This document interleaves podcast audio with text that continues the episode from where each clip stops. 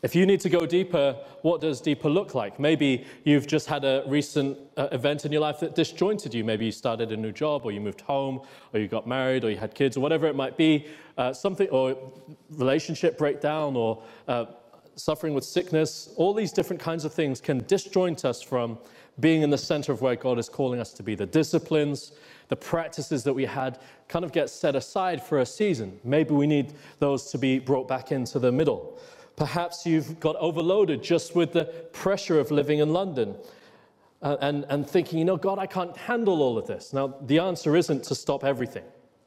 Because the problem is when you say, I'm going to stop everything, pretty quickly you're going to have to pick some stuff up. And the question is, what are you picking up? What order are you picking it up in? Much rather, God, I'm going to seek as hard as I can to put you first, to put you right in the center of my agenda, and everything else can cascade on from that. Maybe you're sitting there saying, Well, I've, I've got no old ways. I'm so, so new to being a Christian. I haven't got into that habit of being in the Lord's presence yet. Well, you'll get some old ways soon. And it's important to keep refreshed in the Lord and keep pressing into a deeper relationship with Him. But wherever you are in your journey today, uh, we're called to check our foundations. And like I was saying just at the beginning there, I see a church with hearts on fire and people desiring the things of God. Now, for today's message, Jesus belongs first. There's going to be three kind of definitive words. And the first one I want us to think about is margin. Now, margin can be described so many different ways. It's the margin at the edge of a newspaper, it's the margin in your finances to make sure that you don't uh, run into the, into the red, the, it's the margin that you give yourself when you're meeting a friend for coffee and they don't like you being late. Margin can be described as many different ways, but today I want us to take margin as the space left over the space left over. And in that context, I'm going to quite naughtily put out my, my tagline today that God is breaking out of our margins. God is breaking out of our margins. This journey is going to take us over a period of time, not all today, but to reflect to a season of assessing where are we in our lives today? Where is Christ in relation to our agenda? And perhaps you might think of things like rest or relationship or repurposing. If you're thinking about those kind of things, I can recommend all sorts of books. Come and see me after. But I want to start with our verse today, Matthew 12, verse 1 through 8. At that time, Jesus went through the grain fields on the Sabbath. His disciples were hungry, and they began to pluck heads of grain and to eat. But when the Pharisees saw it, they said to him, Look, your disciples are doing what is not lawful to do on the Sabbath. He said to them, have you not read what David did when he was hungry and those who were with him? How he entered the house of God and ate the bread of the presence, which it was not lawful for him to eat, nor for those who were with him, but only for the priests? Or have you not read in the law how on the Sabbath the priests in the temple profane the Sabbath and are guiltless? I tell you something greater than the temple is here, and if you had known what it means, I desire mercy and not sacrifice, you would not have condemned the guiltless for the Son of Man is Lord of the Sabbath. Your face is what I'm thinking. I read that passage and I felt that that was the passage for this sermon, and I was like, wait, what? It seems a little bit random. We're talking about a couple of guys walking through a field and something happening out there of some significance. I don't know how often you go walking through fields. In the first 14 years of my life, I grew up in Hong Kong. Now, if ever you've been to Hong Kong, you know there's no fields. You know, the garden is this big and it's shared by 100 people. It's tiny. There's no fields. There's no greenery that you can easily go see and sit down and lie in. Uh, and, and maybe like you have Hyde Park here, it, it's not a place for fields. And when we left Hong Kong, we ended up moving to a village in the UK um, so this is to help you understand why I love living in London and will not easily move out, of, move out of London. When we moved to the village in the UK, it was only fields and a few cows. Actually, my school was across a couple of fields, and so every morning I'd get up and walk out the house and walk through these fields, and it was like running the gauntlet because these cows, they didn't like people walking through their field. If only I'd learned the skills of, you know, how to prepare a meal from a cow, I'd be able to do what the disciples were doing. But I didn't have any idea of how to do that. I just had to run through the field and make it to the other side. And so as soon as I could, I got out of London, uh, got out of the village and came to London because I love cities. And I don't know how many of you have grown up in London, but maybe you've never seen a field in your life. We should go outside the M25 every now and then. It's a good place to visit the world out there. But it does feel like quite a, a random occasion for us, the idea of walking through a field when we're here in London surrounded by busyness. But if we think about the context, we're thinking about a city that is vastly less populated than the place we're in right now. And it's a place where there are fields all around, and part of what you would do is have to go out and trade in order to be able to buy food and so on for your own sustenance. And so these disciples find themselves out walking in the field about a daily pursuit. It's a Sunday walk, so to speak. It's, it's going to hang out with your mates. It's taking a little journey. It's the things of normal daily life. Maybe you might express it differently. You might go for a walk by the Thames. You might just sit at home and watch a movie, whatever it is that you do in terms of your daily life. And these disciples were in the act of daily living when something incredible happened. I don't know where you are in your relationship with God, but so many times, so many people, we say to them, how are you going in your relationship with God? And they just like start to look down and they get a bit sheepish and they're like, I haven't experienced God or I haven't sensed God's presence. And uh, we feel for people when they put, put it like that. But then when you start to press, what do you mean by that? What does a relationship with God look like to you? They're expecting this incredible outbreak of the Spirit of God. This, you know, signs and wonders and the heavens parting and a light shining down. This is my beloved son or daughter in whom I'm well pleased. This incredible moment with God that they can point to for the rest of their lives. And yet, God is in the day to day. God is in the Sunday walk that you take with your friends, the moments that you're spending with one another. God, in fact, promises to show up in the moment to moment and infuse all of your life with meaning. So they're walking in the field about a daily pursuit. They're walking in the field and then they get hungry. Now, this would never, ever happen to me. If we're going out for a walk, how far are we going? Where's the nearest shop? I'm going to have to take packed lunch with me, might have to take my packed dinner with me, whatever it might be, but you're not going to get me hungry in the field. These guys, they keep making these mistakes. The disciples had to learn about packing lunches with them. But they're walking in the field any given day, and then they get this incredible revelation of the Lord Jesus Christ. In the same way that we want to see God in the extraordinary and He shows up in the ordinary, we want to hear God in the roaring storm. We want to see this amazing display of power, and yet so often it's the still small voice of the Lord that speaks the most to us. It's the most important. And Jesus, in this context, speaks in a way that is loaded with revelation but we might miss it. And so we'll want to try and unpack that for us here today. The first definition word was margin, that which is left over. Second definition, the field. We've been talking about fields, and fields might feel, feel so alien to us. They might be as alien as the presence of God is to us. But the field is the place where the image of your life can be painted. It's where you can imagine yourself, it's where you can see yourself walking. And in this moment, Jesus and his disciples are walking through a field, and then there's these Pharisees. And I'm wondering, what are these Pharisees doing in this field? I mean, Jesus can't get a quiet minute. He can't pull his brothers aside to go for a little holiday or go for a little stroll in the, in the, in the countryside. He's going out for this walk, and the Pharisees have followed him. And they're not only following him, they're trying to watch what he's doing. I mean, it's, it's incredible. You, you, know, when someone steps outside their remit, you think the Pharisees belong within the remit of the temple and within the remit of the city, and yet here they are outside of the remit, way out in the, in the, in the fields, and they're trying to dictate to Jesus what he should do. What were they doing? Were they sitting there with binoculars? Were they watching? Watching the disciples? I mean, because it would be innocuous. The disciples would pull a few heads of grain off and start to rub it together and just bit by bit take a seed and munch on a seed. What were they spying on? How were they getting this clarity that these guys were doing something that was outside of the law? See, the Pharisees were a little bit crazy because, not to slur the whole group, but this particular group of, of Pharisees, they had created 39 categories of what you were forbidden from doing on the Sabbath. Literally, hundreds of laws about what you were not allowed to do on the day that the Lord gave us. And so, somewhere in this list of 100 things, you're not allowed to break heads of, uh, heads of grain off and roll them and have a little snack. You're not allowed to do that. That's work. Now, Jesus is here out in the margins.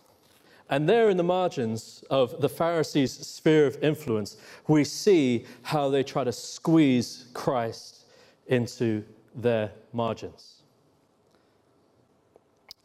I started out by saying that this passage is a little bit random, and me pushing it this far is, again, a little bit random. What are we talking about? What are we thinking about?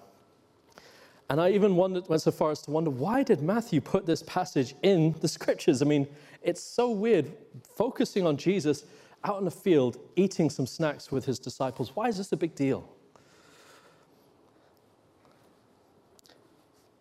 For um, Matthew, it's a big deal because something that Jesus says reminded him of the day that he got called. The day that Matthew got called, Jesus said to the Pharisees, I desire mercy and not sacrifice. Go and figure out what it means. Here, Jesus said, if you had figured out what mercy was and not sacrifice, you wouldn't be here having a go at us for no reason. So there's an important link for Matthew personally related to his call. But then, secondly, it's included because of this amazing claim that Jesus makes I am Lord of the Sabbath. I am Lord of the Sabbath. Leave that there, we're going to come back to it. But this story is a story about priorities. Jesus' priority was to spend time in relationship with his disciples, spend time in the day to day, spend time bringing revelation to them, spend time growing them in the image of Christ. The priorities of the Pharisees was to spend time finding out where you were falling short of their issues, their margins, their commands. And why is that important? Because where we put margins displays our hearts. And this would all start to make a bit of sense if we were to realize that we often seek to marginalize the Lord ourselves. What happens when we seek to push Jesus out into the margins? What happens when we seek to tell Jesus what he can and cannot do? What happens when we seek to say, Jesus, this is how you are supposed to relate to us? You might say, you know what, Gabriel, that's a pretty strong statement. How do you know? How do you know what's going on for me? Um, well, if you've got a vibrant relationship with the Lord, hallelujah, let's grow. Let's keep growing. But I think most of us are honest that we battle all the time with where we put Jesus in our lives. Is he at the margin or is he at the center? Is he an afterthought or is he the first thought? See, the difference is this it's between going on a social media fast. Some amazing people did January fast on social media the thing is, we pick it up in February and we go straight back in at the level of addiction we had before. It's the difference between that and quitting our social media accounts completely. It's the difference between putting God right at the, at the edge, five minutes a day of prayer, and putting God right at the center of our agenda, our agenda. It's the difference between someone you meet one time and someone that you build a deeply satisfying friendship with over decades. It's the difference between living aimless and living full of purpose. And for some of us, it's the difference between knowing God's presence and not. If we were to think about it, God offers us so much. He offers us the privilege of standing in His presence, the privilege of walking with Him, the privilege of unity with Him. And if we would get hold of that revelation, it would change the whole way that we live our lives. Now, I want to address I had seven, but I kind of whittled it down to six, and it, hopefully it stays at six. Maybe it might make it up to seven. But seven margins that we seek to apply to the Lord. And the issue with a margin is this when we elevate a margin in our life, when we make a margin more important than God in our life, we create an idol. And we think that we can contain God in that area. And so, what I want to ask you is at the end of each of these margins, there's six or maybe seven of them, that we make a declaration together God is breaking out of my margins. Amen? Amen? All right. Now, for the vast amount of you today, this won't be a serious margin because so many of you love the Lord, but the first margin is intellectual superiority. It's when we approach God without humility with our minds. It's when we say that we know better than God about how He should run this earth. The creator of the heavens and the earth, that we know more than Him and we know how He should do it. And we say, know, there couldn't possibly be a God. And if I were God, I would do this. I certainly wouldn't do that. And if I uh, uh, had created or knew everything, I certainly would go about canceling sickness. I would certainly go about putting the world to right in terms of natural disasters. I'd certainly know exactly how to handle uh, world and national disasters. Intellectual superiority is a margin because we try to squeeze God into what we conceive of what he can and cannot do. And it's something that we need to repent of. But that's just the first one, that's just the lead in. The second margin that we want to talk to is the margin of unmet expectations. So many people confine God to a corner in their lives because of their own unmet, expectations of God. I've sought God, but He hasn't answered me. I've prayed and I've sought God for my healing, or I've prayed and I've cried out for my business to work, or I've prayed and I've cried out for my partner to come along, you know, the angel that God was going to send from heaven. I've prayed and I've sought God and He hasn't done it, and therefore God belongs in the margin of my life, the margin of unmet expectation. See, we're not letting God be God in that context. We're not allowing God the privilege of being Himself and doing what He's promised He will do. And this is what God has promised that He is for us and not against us, that He will walk with us through every single trial that we face, that when we are in the trial, He will be with us. He's far more committed to the relationship than we are. Don't assume that you've done all that you can in terms of searching after His will or seeking for Him to do His will in your life. Don't marginalize God because of unmet expectations. Third one, the margin of church ministry. Uh, just a, a touch on this that sometimes we can squeeze God out because we're so busy doing his work. You might be so busy about the work of the Lord in your cell groups, or so busy about uh, serving in, in the house, cooking the lunches downstairs, or helping with coffees and teas, or consolidating, and all that good stuff. But we're so busy that we squeeze God into the corners. Honestly speaking, this is one of the areas that I have to regularly reflect on because there's a schedule that we keep, and how do we put God right at the center when we're trying to keep the schedule, keep everything going, keep the ship moving, so to speak? It's a margin that we need to deal with. It's that Mary Martha piece on choosing the right thing, choosing to put the Lord first. Fourth margin, the margin of a wounded heart. The margin of a wounded heart. So many people have put God way outside of influence in their lives because of a broken heart from previous relationship, wherever that might be, in a family context, in a romantic context, in a, in a leader context, in, in a colleague context, a friend context, whatever it might be, someone has betrayed your trust. And it becomes impossible to see God as good, impossible to trust Him, impossible to do relationship with Him and move forward. And yet, that margin of the wounded heart does not allow the Lord to function fully in and through your life. so, those are four, three that I want to spend a bit more time in now.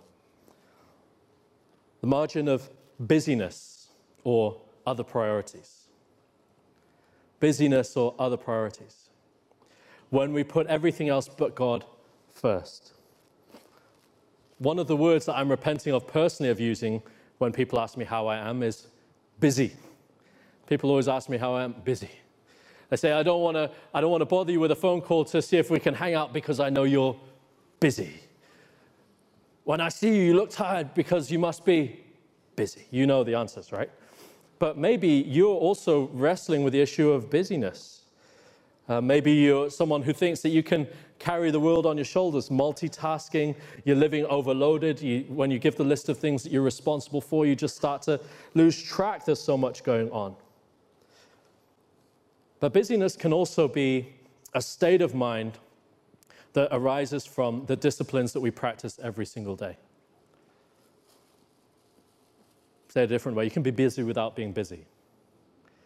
Any of you honest enough to say that you've got a technology addiction here today? Some of you. you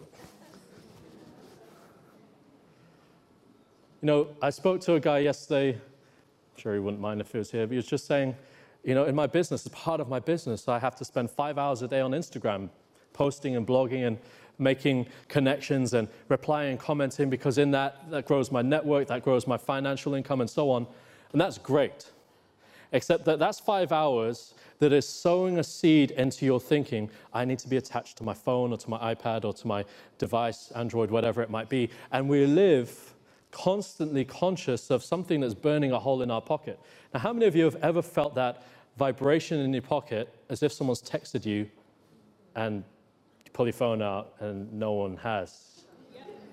Yeah? That's a sign you're addicted. it's a sign that we've got a problem because we fill our lives with so much tech time that we don't realize how busy it makes our mind that we're never focusing on anything other than thinking about how can I grab my phone, how can I get online, how can I do some of this other stuff. We don't have the peace that we need to seek God. I mean, I did something crazy, and Colin, or it's on record for Colin, okay? But I went into the primary 12 meeting on Wednesday without my iPad for the first time since iPads were introduced. it's incredible. But it's a funny testimony because, you know, Colin likes it and hates it because he can ask for something and before the meeting's finished, the emails are sent and the communication's done and it's all good. Um, but the reality is that if I'm honest, and this is honesty day today, okay? Don't expect it to keep happening. Um, honesty day. If I'm honest, I'm also like checking my other emails and seeing what else is going on in the world and just, you know, keeping in touch with things, you know, because you have to. But when I came out of that meeting, having not taken my iPad in, two things happened. One is I got everything out of that meeting that Colin said in notes. Perfect, beautiful. Extracted the value from that meeting. But second, the rest of my day, my mind was focused when it came to work. I was able to just turn my attention to one thing, get it done, another thing, get it done, another thing, get it done. But with tech, because you're one minute and then multitask, phone, can I check my phone? And trying to focus and someone's having a conversation, trying to focus and then another uh, notification comes through. How do we ever live? How do we ever live with a consciousness of God at the center? A lack of busy, a lack of priorities or busyness. So whether you have got so much to do or you're just filling up your mind with everything other than God, Got to think about it. Oh, no, no, but I listen to messages on my iPad. Why not go and open your Bible and get your own message? Simple thought. Another margin. Chris, don't tell Colin I said all that, all right? Another margin. And this is a, this is, this is a deep one. I'm, I'm not going to be able to help you with this one. I can just call it, and then, and then you need, need to do some work with the Holy Spirit. Margin of sinful desire and pride. When we say, Lord, you know what? I know that you can forgive me. I know that you call me to a different way of life. I know you call me to forgive. We'll cover forgiveness in just a second. I know you call me to live a life for you, but just hold on a minute. Uh, I've got some great stuff going on for me right now. I'm getting promoted at work. I've got this great, really, really attractive partner that's, you know, really interested in pursuing the relationship. I've got all this great stuff in terms of my business. I'm just kicking it off right now. But at the core of all of that is your own personal, personal agenda. At the core of all of that is your desire for your own greatness. And centered around that is sin. That's what it is. When you say, God, wait, you wait until 2020 and then I'll get serious about you. And then you get to 2020, you're like, you wait till 2030 and then I'll get serious about you. No, no, no, Lord, you wait until I'm an old man, old woman, then I'll get serious about you. I think that the challenge with all of that, though, is, is really fundamentally it's a hard issue. And the hard issue is this. At some level, you believe that the achievement in all of these areas is going to give you some sort of righteousness before the Lord. And if I can say, I made it, God, I did something with what you gave me, you think that that's going to count for something before Him. Can I tell you this? It's not. Jesus has a simple model. You took a bath when you put your faith in Christ Jesus, but every single day He calls you to walk in humility for the washing of your feet. If you can't come and repent and sit at the feet of the Lord and ask Him for forgiveness and ask Him to be the center of your life and ask Him to be your agenda, you're never going to get to where you think you're going to earn your place. It's a gift from the Lord, it's a gift that comes from humility. Final margin, margin number seven. We got seven. Great. The margin of offense, unforgiveness. Now, we talked about wounded hearts earlier. Unforgiveness leads to a wounded heart if it is not treated. One of the most frequent, frequent, this is the most frequent uh, comment I hear when people come forward in prayer. And you just ask them how they're doing. How's their relationship with God? And what do they say? They say, Ah, oh, I can't hear the Lord's voice. Is the Lord angry with me? Have I done something wrong? Is he, is he against me? Is there some sin in my life? And there's this kind of narrative of, you know, God hasn't talked to me for years. Something else is funny. Is every single person, every single person without fail, who has left the church, broken a relationship, broken off a cell, changed their circumstances really suddenly and won't talk to somebody, ended a romantic relationship, every single one, when it stemmed from offense, somehow, every single one of those people heard from God. When we're earnestly seeking after God, earnestly seeking to know the Lord, we can sometimes feel like we don't hear his voice. And yet, every single person living out of offense got a revelation from the Lord that it was okay for them to terminate the relationship. I'm leaving the church, the Lord led me to do it. I'm leaving cell, I'm going to join another cell because the Lord told me to do it. I got a confirmation in scripture and so on you know, you, I'm keeping my distance from you. I no longer trust you as a leader. And it's okay, the Lord confirmed it to my heart. Why is the Lord confirming so much stuff to you about breaking relationship, which flies directly contrary to if your brother sins against you, go to him one to another. Let him know his fault so that you might gain a brother. So that you might gain a brother, so that you might have a deeper relationship. No, no, the Lord told me it's okay that I can break relationship and live in broken relationship. Hang on a second. It's a margin of offense.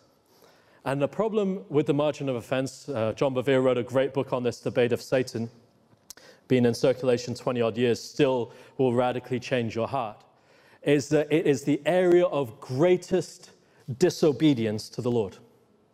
Offense is the area singly in the church of greatest disobedience.